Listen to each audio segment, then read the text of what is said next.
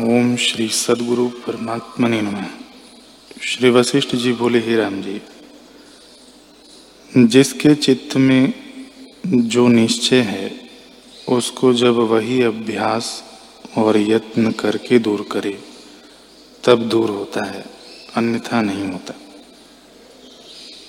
ज्ञानी भी अज्ञानी के निश्चय को दूर नहीं कर सकता।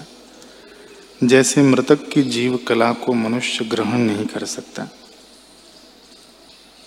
कि उसके निश्चय में क्या है। जो ज्ञानवान है, उसके निश्चय में सर्व ब्रह्म का भान होता है और उसे जगत द्वैत नहीं भासता। और उसी को मेरे वचन शोभते हैं। हे राम जी, आत्मानुभव सर्वदा सतरूप है और सब असत पदार्थ हैं। ये वचन प्रबुद्ध के विषय हैं और उसी को शोभते हैं। अज्ञानी को जगत सत्य भासता है, इससे ब्रह्मवाणी उसको शोभा नहीं देती।